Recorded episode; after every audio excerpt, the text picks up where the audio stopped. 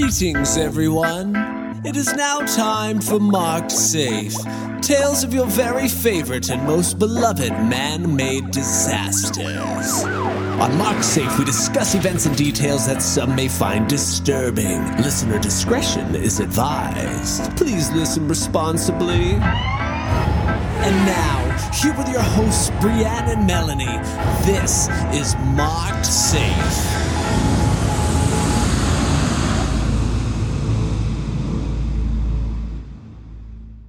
So, Brienne, What? I know we've been we've actually been chit chatting for quite For some quite time before we actually hit record. I don't think you noticed something. Oh God, what? We just jumped on tonight. I have internet.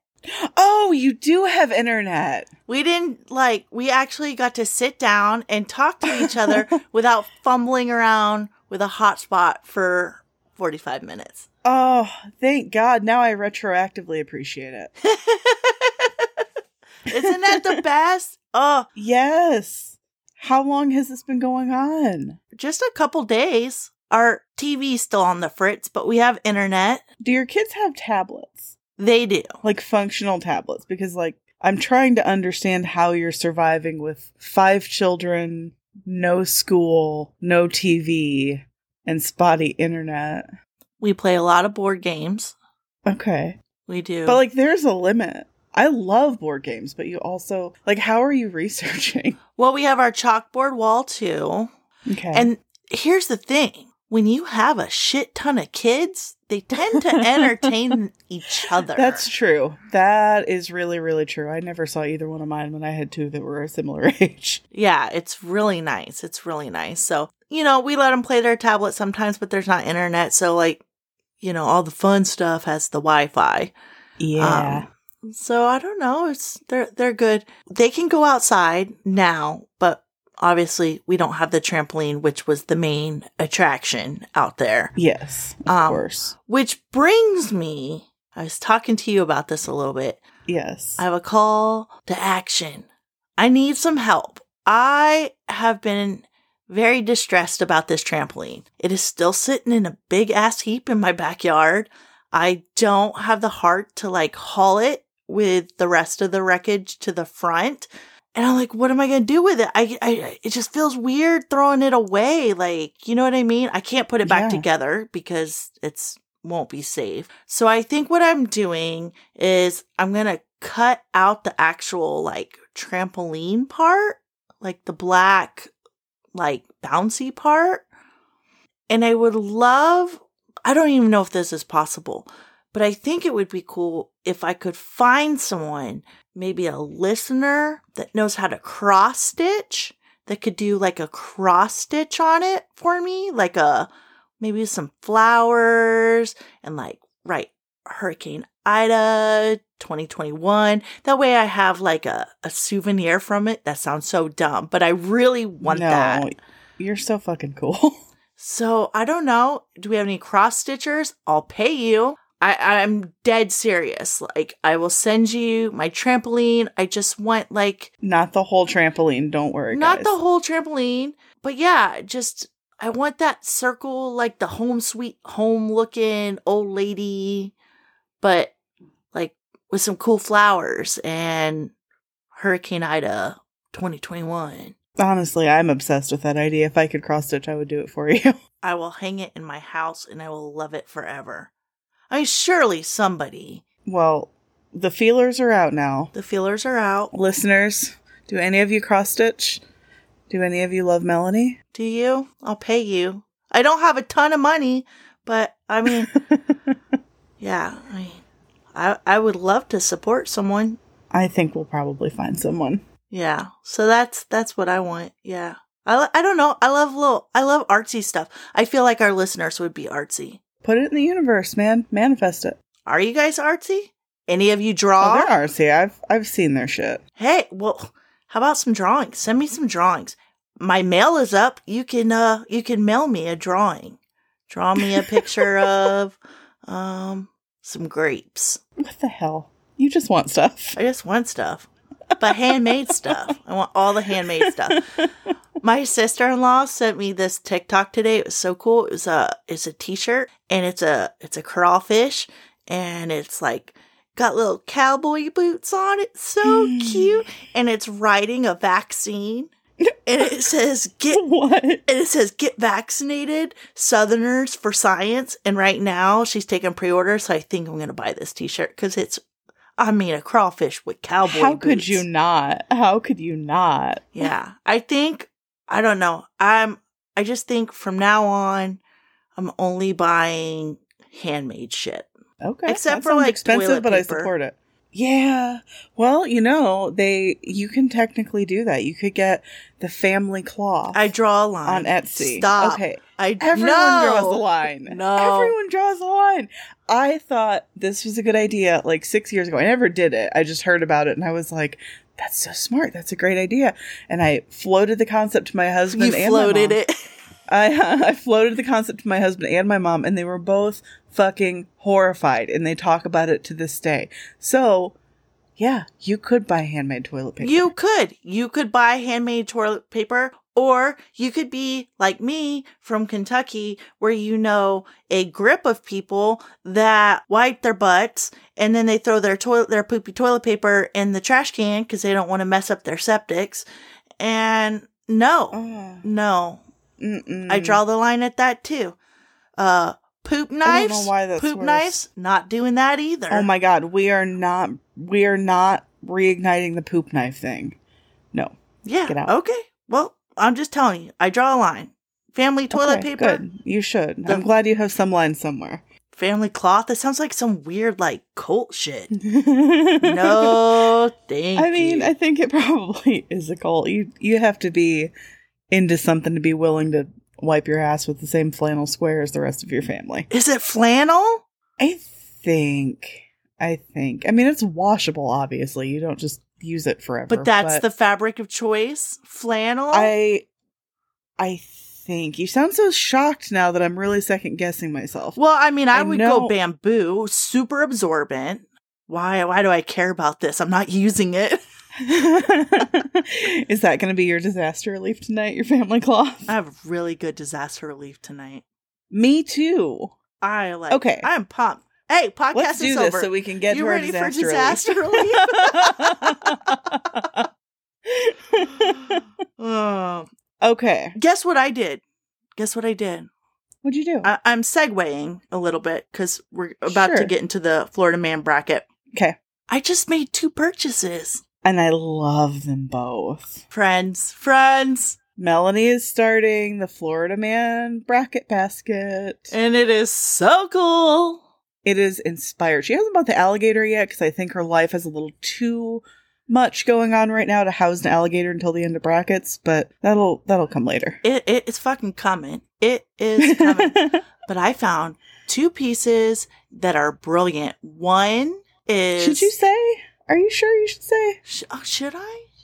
I don't know, man. Maybe follow your heart. You you're the you're the bracket master. Mm, I don't know. How about we do this? How about not today? Okay. And then, friends, if you're in the brackets, tell me, do you want to know what you're winning?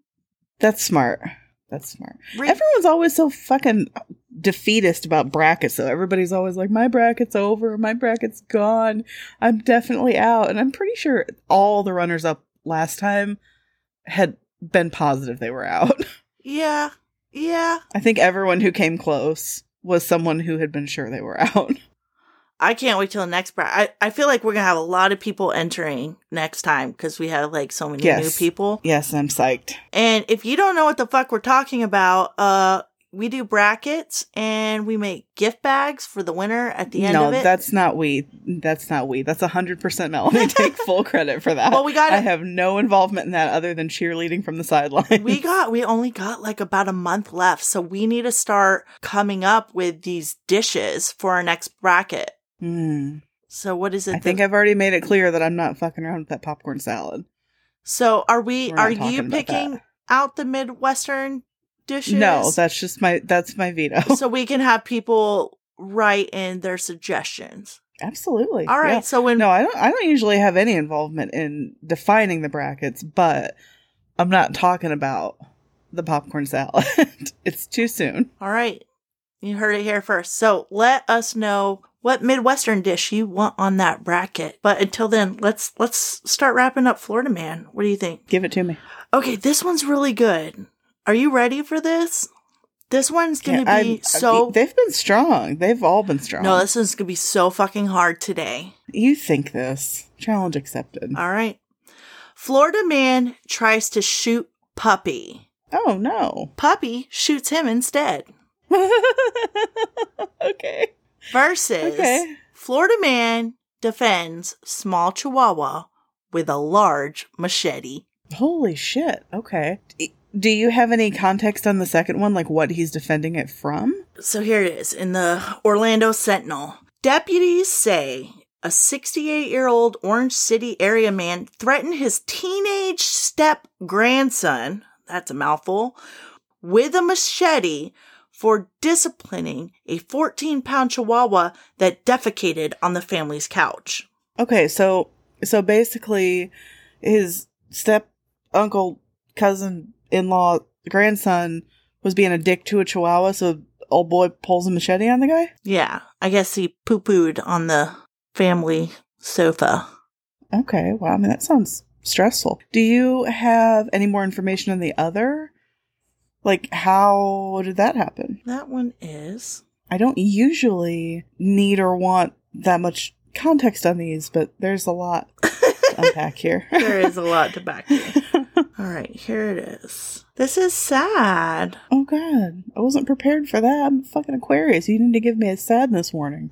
I just did. Okay, that's fair. Oh, that's fair. Continue. oh, this is really sad. I hate people. A man who tried to shoot seven puppies was shot himself when one of the dogs put his paw on the revolver's trigger. Oh my gosh. Um, Did he die? No, it was a gunshot wound to his wrist. Bradford said he decided to shoot the three month old German Shepherd mixed dogs in the head because he couldn't find them a home. Oh, fuck that guy. That one wins. Yeah, he deserves to be shot. Yeah, no, he absolutely deserves it. Nope, nope, nope, nope. The other one, interesting story, but it also sounds like an all around stressful night. I'm not that into it. You had me with German Shepherd mixed with this one. You know that's my breed. hmm And uh, I love puppy self defense. Yeah, fuck that guy. Fuck that guy. Vigorously. Ugh, that makes me so mad. I gotta wash my brain now. Well, all right. So, is your episode gonna wash anyone's brains tonight, Melanie? oh, y'all are gonna hate me. Uh, I already do. okay, here's the thing. There's a positive. Okay, you want to lead with that? Sure. Okay. There's a lot of musical references on this, so you could probably add some stuff to our Spotify What the playlist. fuck? That's your positive. Listen, we have had a ton, a ton of people request this, so this is not my fault. okay. I mean, first of all, they're not your boss, but second of all, Uh, they technically are, though. technically, Technically. sort of, maybe. It's our fucking podcast, but if we It want, is our fucking podcast, and yet you keep doing this. And also, what you have told me before this started was that it is a frequently covered disaster Yes. that a lot of podcasts have done. It's a story that a lot of us are at least passingly familiar with, and you wanted to figure out how to come at it from an angle that hasn't already been done a million times. And you went into your bathroom, you looked in the mirror, you looked at your own beautiful face, and you said, Fuck it. I'm Melanie. Did any kids die? Let's cover it from that angle. so God damn it. we shall begin. Sure. I guess. Dalton Grant was annoyed. His parents wanted to attend a tea dance at a fancy new hotel, and that only meant one thing. They were going, the kids were getting dragged along too. The kids always get dragged along in your episodes. You know, this is not how the 11 year old wanted to spend his Friday night. That's how he found himself in the beautiful atrium of the Hyatt Regency in Kansas City, Missouri on July 17th, 1981. Mm. And boy, was that place hopping. Around 1,600 people in all had also made their way to the Hyatt that evening for the event. They were mingling and dancing and drinking, while Dalton headed with his mom, Constance, to the bar for some drinks. That's such a pretty name. That name needs to come back. It is. they call her Connie a lot in the sources. Why would you do that? Why? It's so beautiful. I love that name. Yeah. Anyway.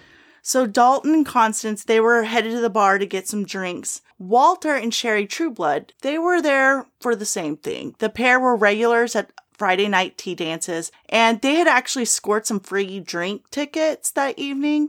Walter confessing, quote, I never turned down a free martini in my life. That- Fair enough. Fair enough. Do you have any insight into what exactly a tea dance is? Yeah, so basically, it's just I feel like I have like a general sort of atmospheric sense of what it is, but I could be way off. I mean, it's just like swing dancing. It's usually, you know, I think I read somewhere it was just like 60%. Like someone had made a comment where 60 to 70% of the attendees had white hair. you know what I mean? So yeah. they're they're just dressed up, they're swing dancing, they're doing the jitterbug, they're having a good time and you know, it's just it's just a tea dance. I I, I think tea dance is just like kind of a uh I mean they could call it anything. I don't think okay. you know what I mean? I yeah. Yeah. I think okay. it's just That's all I needed. name. Yeah. So the Hyatt Regency hosted the tea dances since the opening of its doors the July before, despite construction delay on the building. Listen, it's not anything significant though, okay? Hmm. Eight months prior to the opening, a 16 foot steel beam had fallen down. Oh shit. It's just, it's no big deal. It, it was reported, right? No Of biggie. course.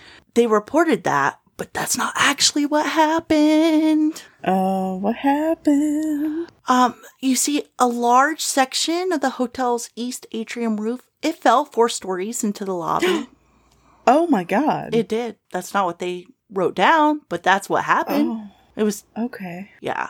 Um, it was downplayed by the officials at the Hyatt Regency. And for good reason, though, right? No one was, Sure. no one was injured. So we're not just gonna sit here and dwell on some silly itty bitty construction mistake. No, usually, you know, catastrophic structural failures are not something we want to dwell on. Oh, there was a construction worker that was killed in that accident? Oh. Oh. Oh no. Shut up and drink your free martini. There's nothing to see here. You know that emoji that's like the sort of cringe oh no emoji with it like its teeth showing? hmm I, s- I spend your entire episodes making that face every time. It's my favorite emoji. I send that to you a lot. Yes, you do.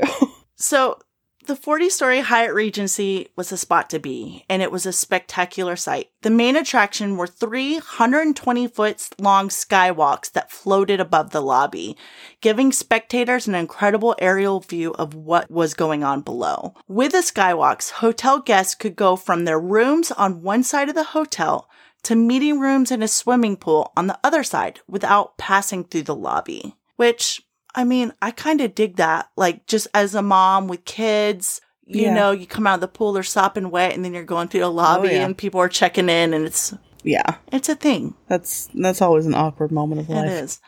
The second and fourth floor bridges ran parallel, separated by about 30 feet of space between the two. And then the third was offset from the other two. So it was like staggered, like like a V, like a sideways V almost. Okay. So that's aesthetic. So, quote, two 16 inch steel I beams cradled the doorways on opposite sides of the atrium. On top of the steel beams that form the skeleton of each walkway was laid a steel sheet, forming the base of the walking surface. On top of that were placed several inches of concrete and then a concrete veneer. The I beams were hung much like a suspension bridge from the ends of the steel rods. So they're just, they're floating. Okay. The skywalks were innovative and they looked super cool. Like everybody, I mean, it was just a big attraction. It was, it really brought people there, but it wasn't for everybody. Leonard Rose, who attended that evening's tea dance said, quote, it was the place to go. We went over to the escalator, went up to the second floor and walked around and stood on the second floor catwalk so we could catch them, watch them dance down there. While I was there, I noticed that thing doing something strange. The second Oh, floor catwalk was doing something strange. So I walked over and I said, This place is spooky. We should get off of here. Holy shit. At the same time, KMBC9 reporter Michael Mahoney and cameraman Dave Forstate took the escalator to the second floor to get a wide shot of the dancers below. They were covering the tea dance for the news lifestyle section, and Michael Michael was less than impressed to be there. He did my, my, he did not want to be there. Quote, I really had a hankering to get back to hard news. but thought I'd tough it out. Can you Okay. imagine? Like you just want like something solid. he wished a little too hard. And now you're just you're there and you're talking to people dancing. Hmm. Yeah. Poor Michael. The film had run out of Dave's camera, so they paused for a moment to change it during the band's short intermission. Now listen, pretty much every source and their mom talks about this band. Obviously, it's a huge component to the event and what's happening and what's going on. Here's the problem. They all say Steve Miller Band was playing the tea dance. And I was like, hold on, Space Cowboy, you gangster love. like, people are doing the jitterbug to this. Like, Yeah. I want to see that. I want to see that. And also, why isn't the Steve Miller Band being in a major disaster not talked about more? I mean, this is not like some obscure band. Like, Was it really the Steve Miller Band? here's what it was. I looked into it. No, it wasn't. It was not the Steve Miller Band rock version. It was Steve Miller orchestra version. What? They're completely different things. hmm So I'm just, I'm setting the record But straight, y'all. Is it is it the is it the same songs? No, it's not. What? No. Like they were doing the old timey, like swing dancing songs. Jesus Christ. It's a full on orchestra, like trombones and shit. the audio guy used to play the trombone. That's sexy. I know. More people should play the trombone. I'm putting that out He'll there. appreciate you saying that. Any of our listeners play trombone? Write me a song. Oh Jesus Christ. I mean, I've been asking for shit this whole episode. Might as well do Do you have anything else that you want? I'm sure I'll come up with something before the end of this. Ask not what your podcaster can do for you, but what you can do for Melanie. oh, so Steve Miller orchestra version comes back from break. I appreciate you chasing down that detail. it was bugging me. It was bugging me so bad. I was like, ah. And then I had to listen to Steve Miller Band, and it was just a whole thing. That's what's going to set this coverage apart. It's true. So, um, so they come back from break and they start playing Duke Ellington's Satin Doll. Satin doll. It's a bop, let me tell you. I looked that one up too. Does it slap? it slaps. So, as the sounds of the music, the dancing, and the laughter filled the high atrium, another sound joined in too Oh no. I have so much dread about this. A metallic pop. Oh no. That's the last thing you want to hear when you're on a suspension thing. Yeah. Reporter Michael said, It- oh. It was a sound that was so foreign to the environment that I immediately looked up. Witnesses watched as one of the skywalks, quote, oh. got to swaying and a bouncing up and down. The movement was not dramatic, but more of a soft undulation. And then, You didn't know. Oh my god. I have so much anxiety about this right now. at 7.05, the four-story walkway came crashing 30 feet down onto the second-story skywalk, where it too joined the free fall until it finally, all 72 tons of it, smashed into the occupied lobby floor, people and all. Oh my god. What followed was silence. A silence that lasted only three to four seconds, but felt like a lifetime for most. And then, all hell broke loose. Describing the scene, salesman Michael Lonshar said, quote, It all looked like a human sandwich, arms and legs hanging out. Oh my god. A musician from the band, Rich Coble, said, quote, It immediately smelled like death. I don't know how else to put it, just you knew there was an odor. Less than a minute after the collapse, Michael and Dave from KMBC 9 started filming again, but this time, very different scene and a very different story than what they were covering just moments before. The once happy dancers and onlookers were faced with new realities. If they were not injured or dead, they were now helping with rescuing their counterparts. The scene was grim. There was glass and concrete debris everywhere. A fog of concrete dust filled the air. The collapse of the two skywalks sheared a water line, causing water to pour into the building. I saw a couple sources where it's like the sprinkler systems went off. I watched a video, like these are full on pipes dumping fuckloads of water, like into mm. this building. Like, it's not like a little sprinkle tinkling. It's it's a lot of water. It's a lot of water. And I'm here to tell you. People were buried alive when within the collapsed skywalks, including Dalton and his mother. Dalton said, I was turned sideways. One cheek Wait, Dalton said something? Mm-hmm. I didn't anticipate that. I was turned sideways. One cheek was on the ground, and the skywalk had stopped an inch above my other cheek. So about as wide as my skull. I think my pelvis was broken, and so my knees came up by my ears, and I was face down, like a frog kind of shape. My mother was, I don't know, she was on a step higher than me, but I could reach forward and touch her. My foot was caught under the balcony. It was about three tons on one foot, and the other foot was um being pushed down by the bottom of the balcony.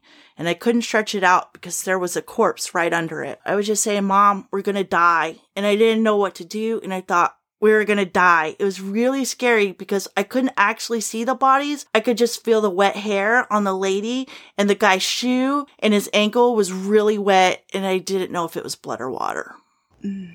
The water continued to pour down on the disaster, causing murky, blood mixed puddles. Among the first responders to the scene was Dr. Waeckerle. The former Kansas City's medical director had just finished a long ass shift at the local hospital when he had made his way to the hotel after hearing the news. He had no idea what he was about to walk into. Quote, you have to understand the chaos and the carnage that had gone on in the lobby. The water was flowing, the mains were cut when the skywalks collapsed. Electrical wires were hanging and arcing and sparking there were no lights. So now it's it's almost 7:30. The sun is setting, it's getting dark. You're standing in water, you got these live electrical cables swinging above you. At one point officials reported a natural gas leak and they were seriously fearing that there was going to be like subsequent explosions. All the like eventually a spokesman for the local gas company came out and they denied the port reports that there had ever been a, a, a break in the gas lines or main sorry. But it's like you don't know. You don't know what you're walking into. No. you know what i mean? No. like the scene is horrendous. Yeah. the conditions could not be worse and like now you have to save people. So dr Waeckerle he immediately gets straight to work and he sets up a triage outside inside a makeshift morgue is set up in the lobby quote near the east wall of the lower lobby floor rested a large makeshift pallet that bore seven bodies the body of a middle-aged man was dumped unceremoniously on the pallet by rescue workers who did not have time for ceremony and then that body too was covered with a water soaked white sheet, and the scene was all but forgotten. Mm, that's so sad. It's sad. And the water continued to rise. Mark Williams found himself crushed underneath both the skywalks. His legs had been pulled from the sockets, and one ankle was behind his head. It's not a position you want to be Oh. in on the lobby floor you were just dancing on that is now being consumed by flooding waters. Oh, hell no. Mm-hmm. He said, quote, I've read that drowning isn't a bad way to go, but I guess that's how I'm gonna die here, he thought. Dalton and his mother were also running out of air. We had to stop talking. My mother and I had to stop speaking because we were running out of oxygen in that little space we were in. In the meantime, there was a call to action. One huge thing hampered rescue efforts the sheer weight of the collapse. The skywalks have now turned into a 72 ton tomb for some. Construction workers are now first responders too. And excavators brought in to remove the lobby doors, leaving a trail of glass and mangled gold metal in its path. The blood mixed flooding waters they make an exit where the doors used to be. 48 minutes. It would take 48 minutes before the water was effectively shut off. So if you just Holy imagine how much fucking water must be in there. Just pouring, Pouring in. In. minutes. I mean, they just like the doors open and like the water is rushing out. The construction workers alongside firemen get started breaking up slabs of concrete with their jackhammers. Quote, on the south end of the lobby where the remnants of the walkway angled off the wall to the floor, firefighters used chainsaws to hack through the debris and 18 inch steel I-beams. Sparks flew and small fires erupted, but they were quickly doused. So like sparks are flying and it's lighting shit on fire. So not only are you trying to rescue people, you're putting out fires from the This rescue. nightmare. It is a nightmare. Like the amount of obstacles like these people had to deal with like in this search and rescue like blows my fucking mind. Like And that's something I feel like people don't necessarily think about as much as they should with disasters like this. We're always looking back on this kind of thing with the hindsight of what we end up knowing. You know, we've we've we've got some disaster, we hear podcasts about it, we watch shows about it, we, you know, read news coverage about it, and you know, like it makes me for some reason it makes me think about the Faithway Drive sinkhole when everyone, you know, they were making all these calls, but whether it was safe to go back in. Right. and you know the engineers were having to make recommendations that people were super pissed about. And then some things ended up not happening. And they were like well you know you you, you could have done that. It didn't happen. But in the midst of it nobody knows shit. No. nobody knows anything. And i also don't think that people think often enough i mean even i don't and i'm like this is my job i don't think that people think often enough about just the sort of random obstacles that get put in your way you know i've heard this story before and i think i just kind of you picture it sort of compartmentalized in your head Exactly. Right. like everything is normal and intact and the skywalk has just collapsed but it's it's not like all kinds of structures are compromised all kinds of elements have appeared that would not normally be like literal elements like and it's like it's fucking dark. It's dark. It's dark. It's nighttime. dark, There's no yeah. electricity. Like it, it was. It was. There was. They turned it off. But it's like you're trying to rescue. You can't even see shit. You you don't even know. yeah Oh my yeah gosh. it's not like you've got you know somebody pinned under a rock in a dry well lit area and you're you're trying to rescue i mean it's shit's chaos you could die too. yeah and people do all the Yeah. time With the magnitude of this rescue coupled with the mass casualties, there was an immediate need for blood. Right off the Mm. bat, they needed over 200 pints of blood for the victims. Locals watching the disaster unfold on their television sets at home no longer felt helpless. They came in droves to donate. no So much so, it caused multiple traffic jams on the route to the blood bank. Not bananas. wow There was a Yeah. three hour wait to donate, and that's if you were even able to. 500 citizens were turned away because of the surge in donations. Wow. Senator John, yeah. Senator John Danforth showed up to a.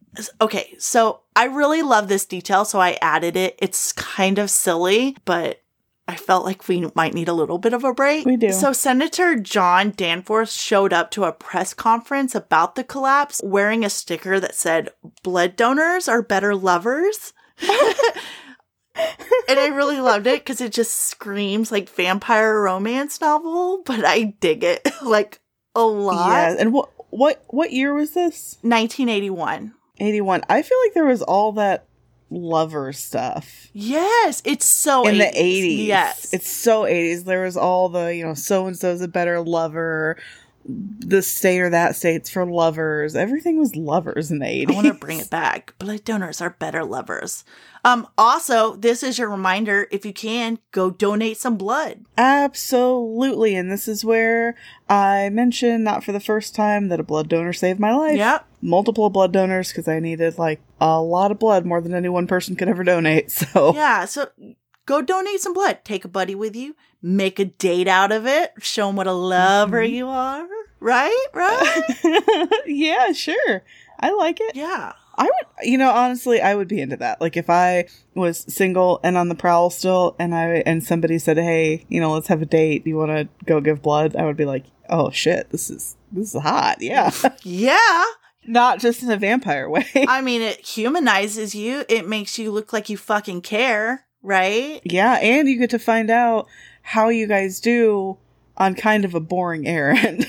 And oh my gosh, you could get like your little carton of orange juice and put like two little straws in it, like they do at like the Oh. little like milkshake things, you know? yeah, there, there's a pandemic. I don't know if you should do that right now. How did I almost forget that there was a pandemic? Fuck. And depending on how things go, if you're somebody who gets queasy when you give blood, you might get to test run how they do when you're not feeling well. Oh, you could do like Dude, you're on to you something. could do like the fainting thing, and they could like catch you in your arm, their arms.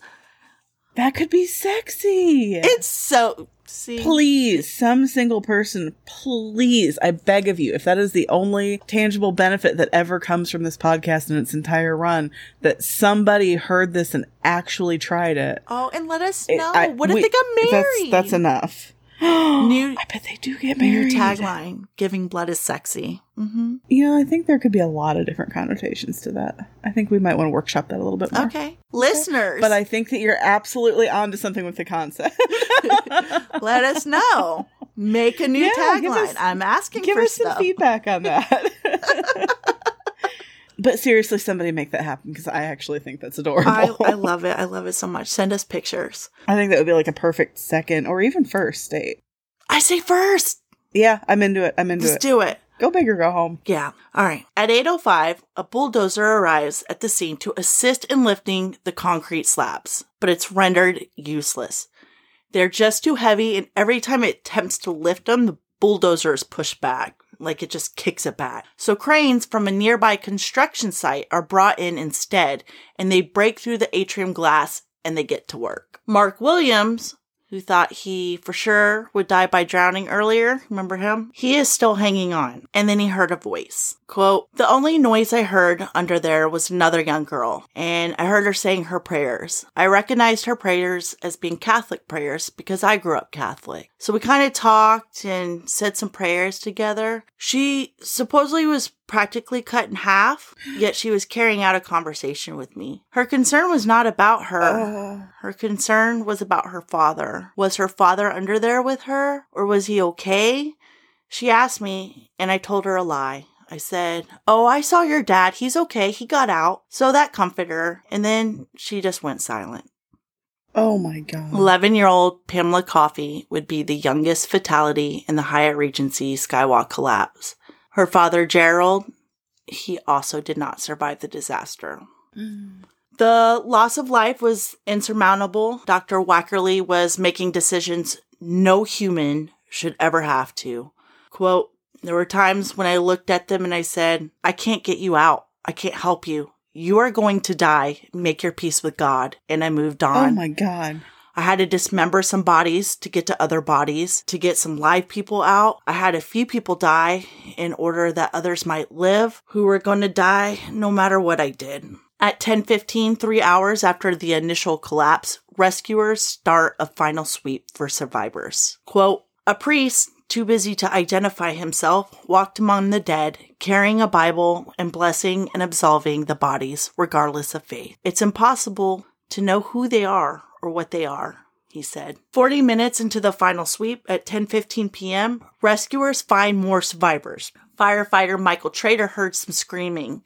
It was Dalton Grant. Leaning down, Michael found Dalton encased in concrete and steel. Well, I lay down and I start talking to him, explaining what was going on, what we were doing, so he wouldn't be scared.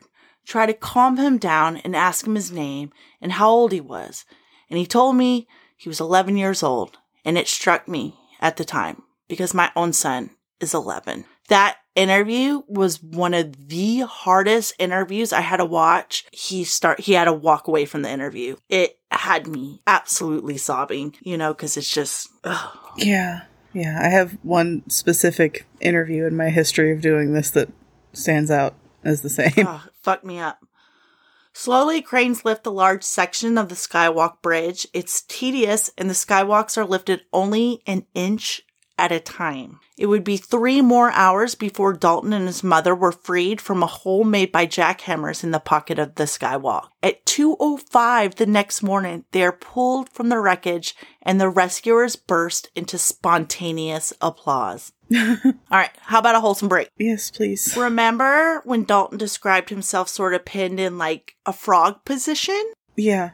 Well, today, Dalton teaches yoga. Oh my god. He's also a, do you think he's like, if I could do this, you could do this?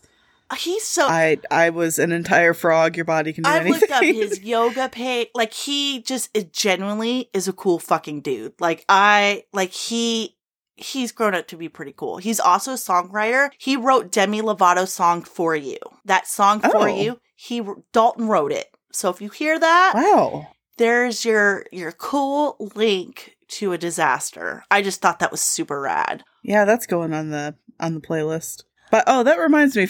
We've mentioned this a couple times this episode for the newcomers because there are a shit ton of you. We have a marked safe disaster playlist on Spotify. If you search it, you will find it. And if you listen to a lot of episodes, you will know where a lot of things come from. Yeah, they're all the disaster songs. There's a reason for everything. Some of it is not immediately obvious, but there's a reason for everything. So, yeah, they thought Dalton and his mother were the final survivors, but they were wrong. A rescue turned into recovery, and then a miracle. They find Mark Williams an hour and a half later. Oh my god. They instantly get to work trying to free him. You know that old cowboy game, Five Finger Filet? not at all. You put your hand down and you have a knife and you like go between your fingers. Oh, yes. Okay, I do. I just didn't know it had a name. I thought that was just the dumb shit all the potheads I hung out with as a teenager did. Well, that's kind of what Mark's rescue feels like to me, but on a larger scale. Quote, I understand the skywalks were made of some kind of concrete. They jackhammer through there, and when they did, that jackhammer came down between my chest and my arm, and they pull it back out. I'm yelling, Hey, don't run that jackhammer anymore. Boom, boom, boom, boom. They come through down, through again. This time, it comes between my legs. no. They pull it back out. Now I'm not just yelling, I'm cussing. I'm using cuss words that have never been invented yet. the next one comes and it goes under my right arm and between my body. So they've triangulated. Oh. And I'm thinking to myself, get ready because that next one's coming through the middle of your back. Oh, this episode is stressing me out. Dreadful. But it didn't. And at 7:45 the next morning after the collapse, Mark was freed. All right. How about another little wholesome break? Okay. So when everything is said and done, the firefighter that pulled Mark out, his name is Ray Wynn, he did the cutest thing ever. So there's a lot of news coverage and photography of this disaster. So there's an actual picture of Ray pulling Mark out. Ray had it framed Oh. and engraved on the plaque on the bottom, it reads, Sorry it took us so long to get you out. And then he gave it to Mark. oh my god. Ain't cute? Yes, that's cute. Sorry it took us so long to get you out. Jesus. So nice. So nice. Yeah, it's like almost Canadian level. Mhm. Ultimately, 114 people died from the Skyway collapse. 111 on the scene and three more at the hospital. Hundreds more injured. And when I say injured, I'm not talking superficial. Most of these are life altering injuries. I feel like oftentimes Yeah. we talk about injuries. Yes. And it's so Yes. easy to compartmentalize and just be like, oh, they're injuries. And like, ugh. Yeah, I remember delving into that in the State Fair collapse episode, which is, you know, it makes it sound like, you know, 10 people died and three had broken legs. But, I mean, there's a line between survivable and not survivable. And if we have this many people on the other side, there must be a lot of people real damn close to right, it. Right. Of the 114 fatalities, 18 pairs of husband and wives. Oh my God, Melanie. Who asked you for that detail? Sorry. No one. No one. No one. No one. No one. All right. Well, so what the fuck happened? Like, how this happened? Well, The first thing that happened was something super fucking shady. No way. Yes way, because of course, right? This is this happens so much on our podcast. Mhm. On Thursday, July 23rd, less than a week after the collapse, in the wee hours of the morning before the sun even came up, the two collapsed skywalks and other debris evidence were hauled away to a quote secure location by the Oh, really? order of Hallmark Cards Incorporated, who actually owned What the hell? the hotel bu- building. oh, Jesus Christ. Whoever thought that Hallmark cards had a fucking dark side. Season's greetings, evildoers. Mhm. Make me Yeah. that card. Then Yeah. the following day, the third skywalk, because it was separated, it didn't collapse because it was in, in a separate spot. It was dismantled and trucked away to a warehouse, also belonging to them, the Crown Center Redevelopment Corporation, which was also owned by Hallmark. Mayor Richard Berkley, he was super pissed. He found out about the third skywalk dismantling by getting woken up by a phone call from a reporter at two in the morning. That's how he found out that this Hallmark is fucking doing some sh- like in the middle of the night. Ugh. He said, "quote Are you ready to get sued by Hallmark? I don't give a fuck. Well, I don't know why the removal needed to be done in the middle of the night. It seems to me that this kind of action does not build public confidence. Yeah.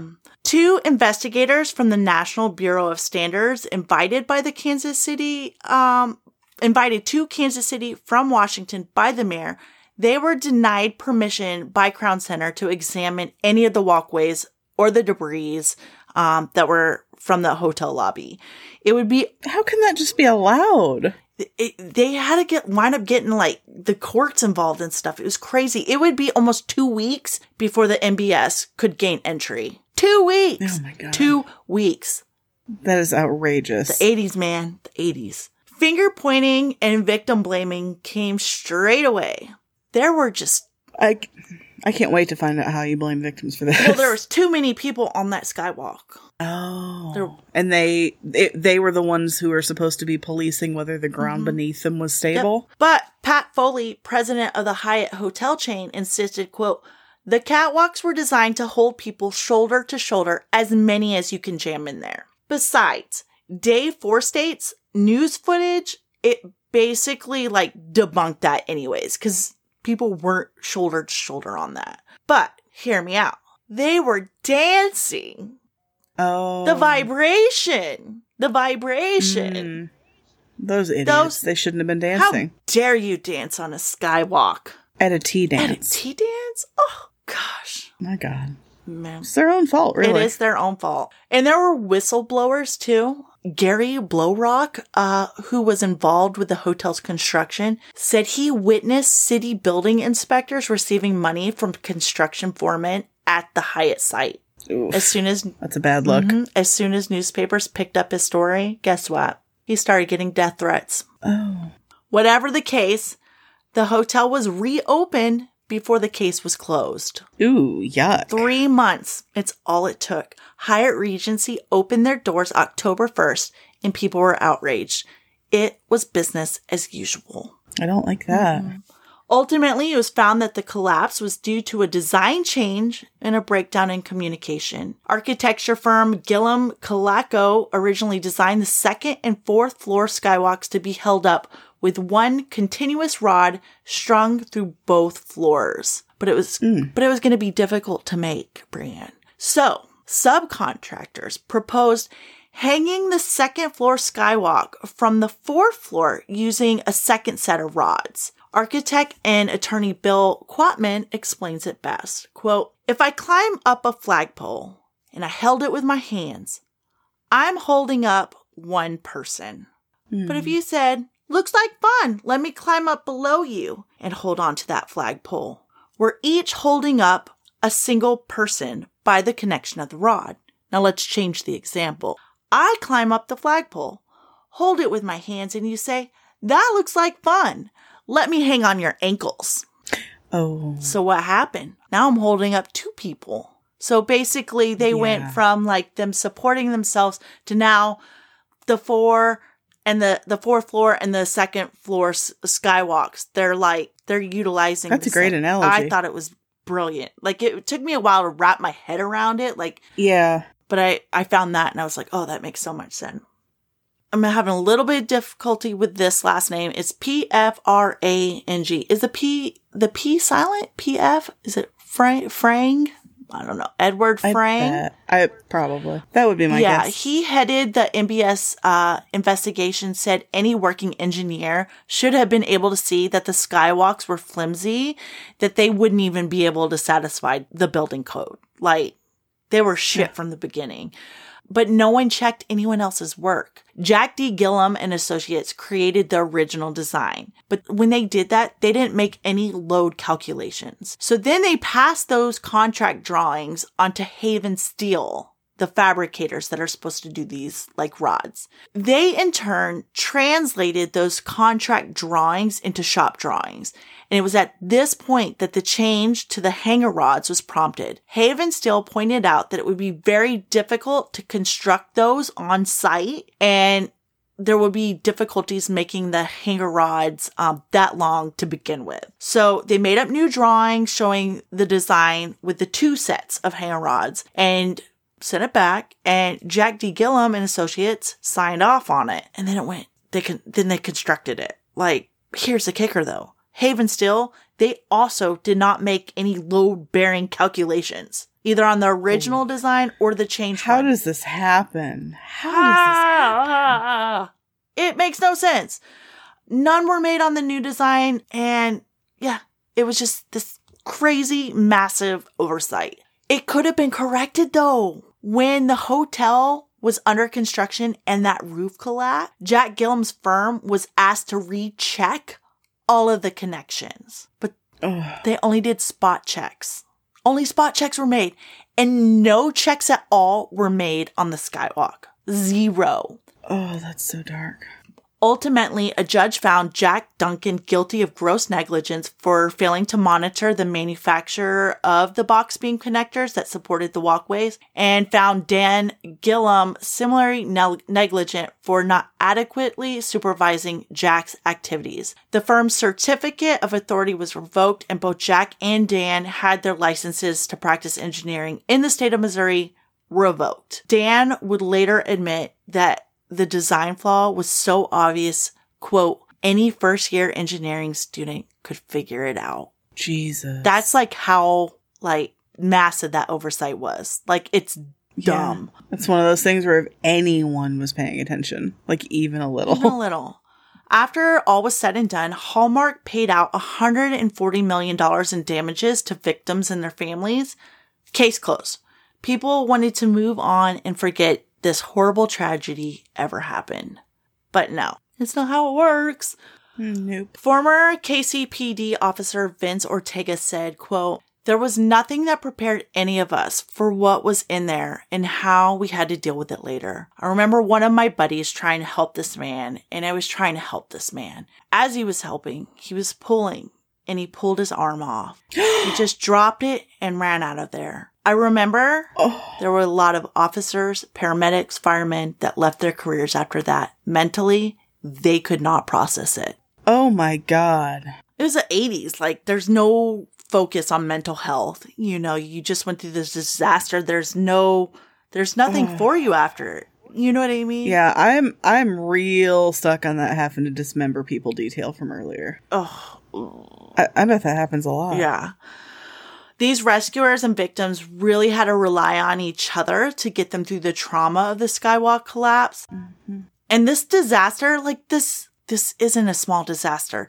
This was the deadliest structural collapse in American history until the mm. World Trade Center collapsed Holy at shit. 9 11. I have heard that so much in the course of researching different stories, though, with groups of survivors or something who become like intimately important to each other To get through it. after. Mm-hmm. Yeah. The hotel was a physical reminder to the families of the victims. Former drummer for the Flaming Lips, Kliph Scurlock, was eight years old when he lost his mom that evening.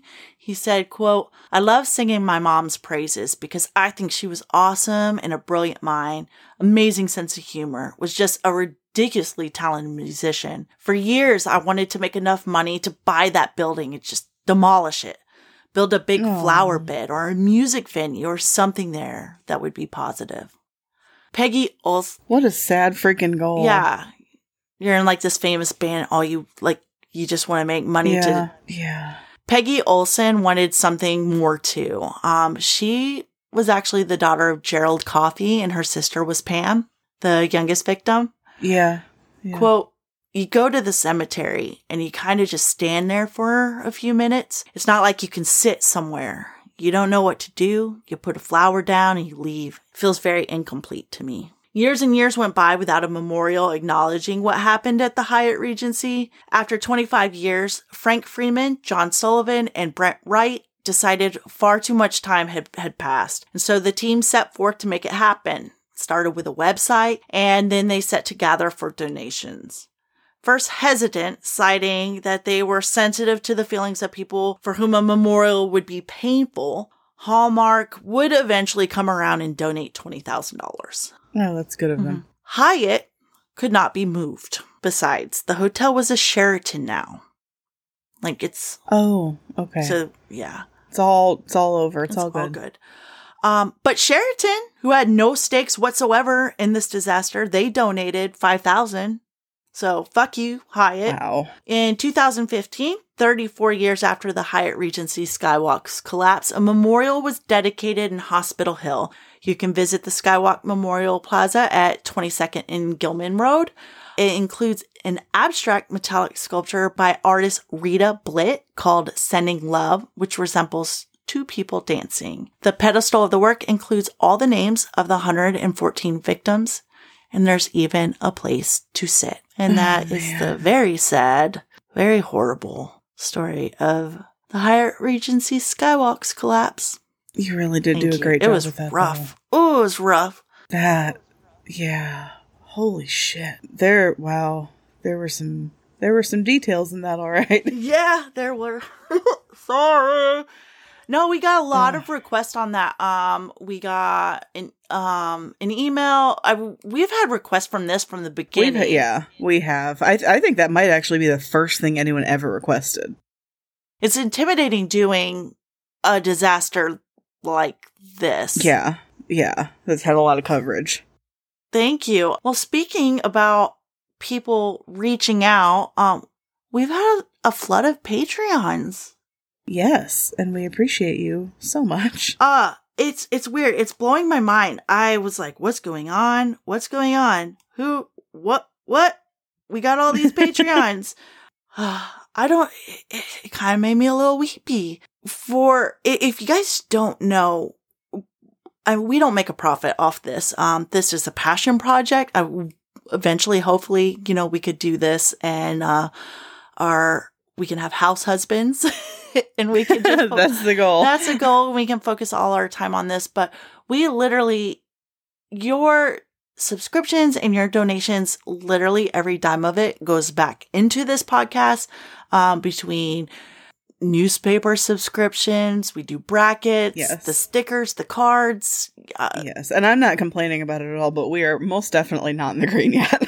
yeah, but it is. A, I mean, it's fun. It's worth it. Um, but yeah, so we appreciate it. It, it takes a load off. It really does, and we love doing stuff for you. I love doing the bracket baskets. I love sending snail mail. Hey, if you like doing snail mail and you want to write a letter, you we have an address. You can write me a letter too. I I don't know. I just Mhm. Please don't send us a head in the box. she's so scared someone's gonna send her a head in the box. I'm so scared, and I feel like we have um, grown really quickly, Mm-hmm. and I feel like there's a tipping point where you're definitely gonna get a head in a box, and I'm worried we're getting close to it. No, I don't think so. Okay, Not Well, yet. I'm glad. I'm glad you run the PO box. well, if you want to write us a letter, feel free. We do have a PO box. Also, um, I updated our website. It was needing a little tinkering with. If you don't know and you don't like snow mail, uh, snow mail. if you don't like snail mail, um, say you want to give us a call. Tell us about your day. Uh, tell us about a disaster you want to hear. Um, tell us a dirty joke. If you go on oh, our please tell us a dirty Oh, joke. I love it. Gossip. You want to tell some gossip? Oh my God, we've been begging for gossip from the beginning. Yes, it doesn't even have to be disaster related. If you go on our website, on the bottom right, there's like a dusty mauve rose circle button. It's got a little microphone in it. You click that and you just start talking. You got a whole two minutes. You can just tell us whatever you want. And if it's you know what my good- dream would be? what? Like my personal. This isn't necessarily a goal because it's never going to happen. but do you know what my personal like? All right, this this is this is giving me everything I've ever wanted now. Thing would be What? it would be if people would send us their gossip, they can change, you know, don't fictionalize it, but you can change specific details or names to protect the innocent. Just send me your family bullshit. Tell me the shit your uncle said at Thanksgiving. Uh, Tell me about your so co- much. Yes, tell me about your coworkers who are doing each other. Tell me whatever you've got, and then we'll do a mini sode where we just we just talk about it all. Yeah, so that would be a great way to u- Like that's one of my like I can die happy moments. yeah, that's that would be a great way to utilize that little microphone feature on our website Mhm. because I can use that audio in our episodes. We or send us an email if you don't want your coworkers who are doing each other to realize you're talking about them. Maybe you play this podcast at work and that could get awkward.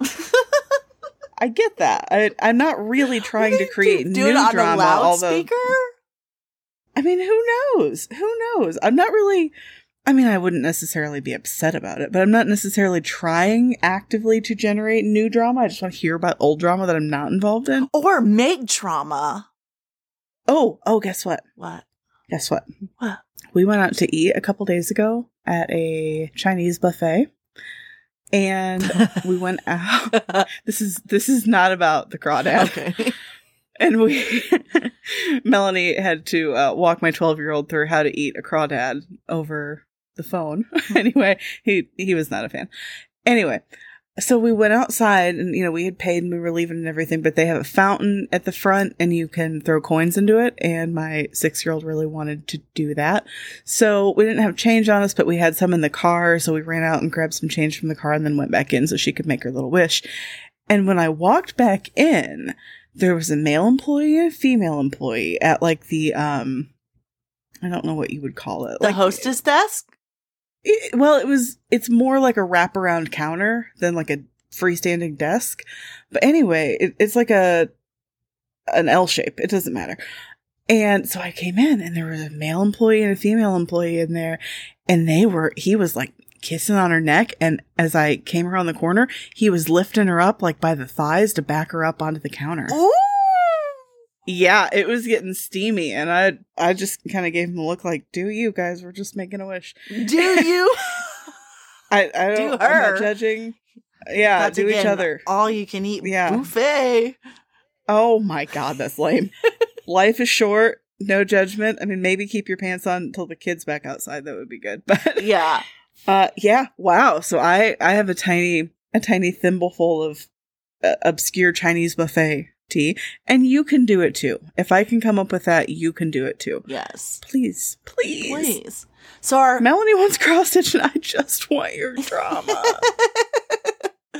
so our so our Patreons. Let's give our shout outs real quick. yes, do it. Uh Lauren Burton, she actually sent us an email too. Um thank you. I l- I love suggestions. I love emails. I just I love the emails. I I wake up in the morning and I check our emails see if we have any new reviews yeah. or emails. And if we do, let me tell you, it starts my day off right. Unless it's a mean one, but we've only had like two and a half of those. Yeah.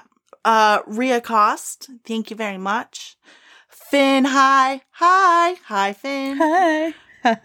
Hannah Tutton, Brandon Campbell, and finally, my little sister in law, Christina Wilson. I know you listen to me. You tell me you fall asleep to our voices. Um, wow. Listen, you she's she's really cute. You know what I think is super adorable? What? Her. She's way cooler than I could ever be. She's super hip. When our TikTok went off the rails, she was the person that I messaged. I was like, "Hey, Oh, if cute. if anybody gets this, it's going to be you. It's your demographic. Guess what? We're going viral." And she's like, "I'm really proud of you." How old is she? Uh, 19 No, it's 20. 20 now. Oh my. Okay. Okay. I wondered why you were calling her your cute little sister-in-law. Yeah. Okay. She's cute. She's well, she's she's just the freaking best. So, That's awesome. yeah, Some of some of my husband's coworkers that I have never met before are avid listeners. Avid listeners. And he so he like goes to work and they know all about our lives. it's so weird, huh? I know. yeah, they're yeah. Hi, Brittany. well, yeah, thanks for supporting us, guys. It, it means the world. I super appreciate it. You ready for some Me too. disaster relief? Yeah, it's not a false alarm this time. It's real disaster relief. Do you got yours?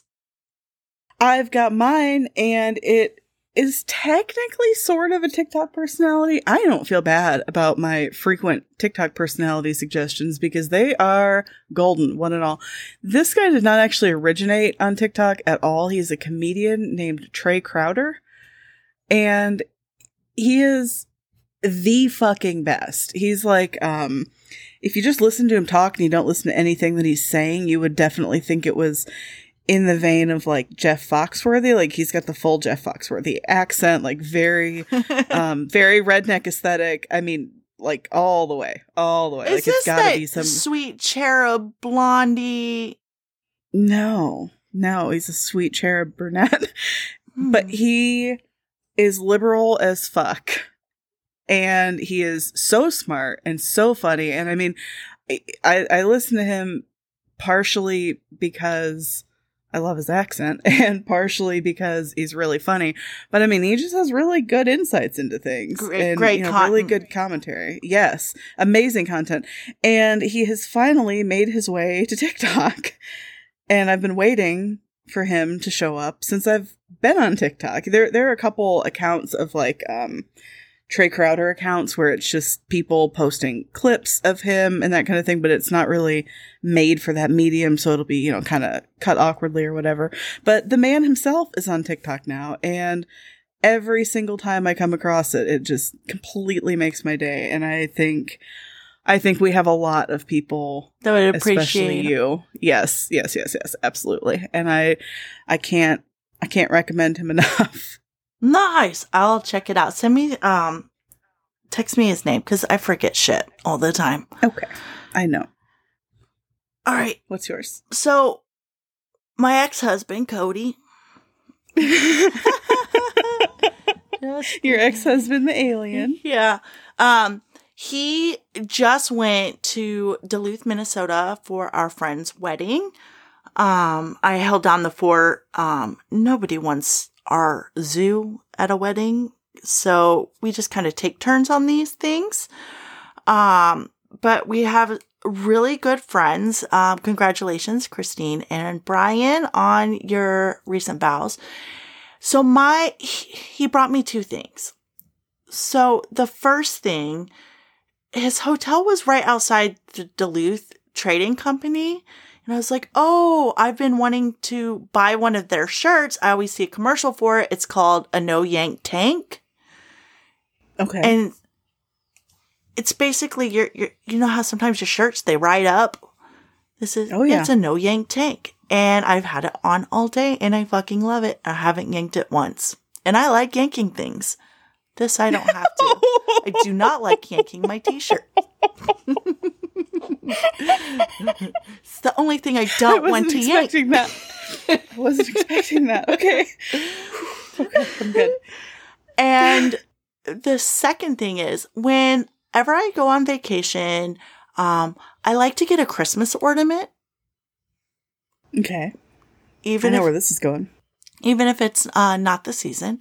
And Cody brought me back a Christmas ornament, and it is also the first disaster gift he has ever given me. It is a Christmas ornament of the SS Edmund Fitzgerald. Now that's romance. Isn't that romance when your husband Yeah. buys you a disaster Christmas ornament. Yeah. Now that's that's what I call romance. That's the title of my new album. Yeah. So I guess I can't divorce him a second time. I'll have Well, I mean, you've already divorced him once. The ship has sailed. Ooh, the ship Ooh, nice. did it. Um. Yeah. So that's my disaster relief. I we need to cover I'm that one too.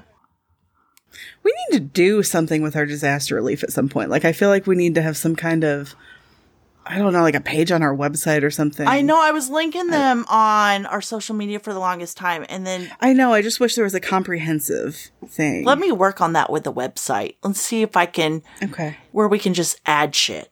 There's got to be a way. Yeah, I, that's that's so out of my out of my depth. I'm learning. I'm learning. But yeah, I just kind of things have just with the baby and the hurricane. I've just kind of dropped the ball on that one. Yeah, the baby. They're distracting. They are distracting. So, but yeah, I guess that's it, right? Well, yeah, that that covers it.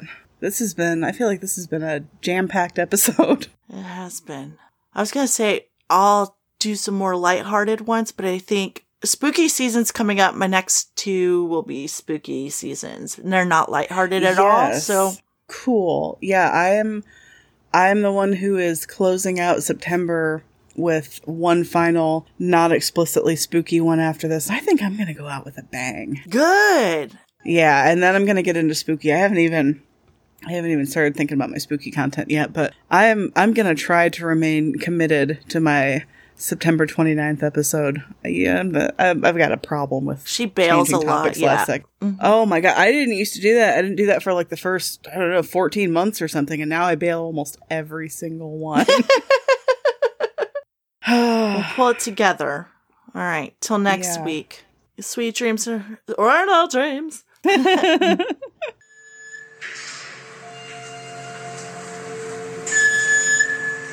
Hey, Horrible Ghouls. Hope you enjoyed this week's episode. If you would like to share your personal MarkSafe moment, you can send it to us at marksafepodcast at gmail.com. Please give our podcast a rate, review, and subscribe, and tell your buddies about us too. That goes a long way. If you want to further elevate your support, check out our MarkSafe Patreon page, where we have shoutouts, goodies, and some bonus content in the works. You can also find us on Facebook, Instagram, and Twitter. Thanks again, and as always, stay safe.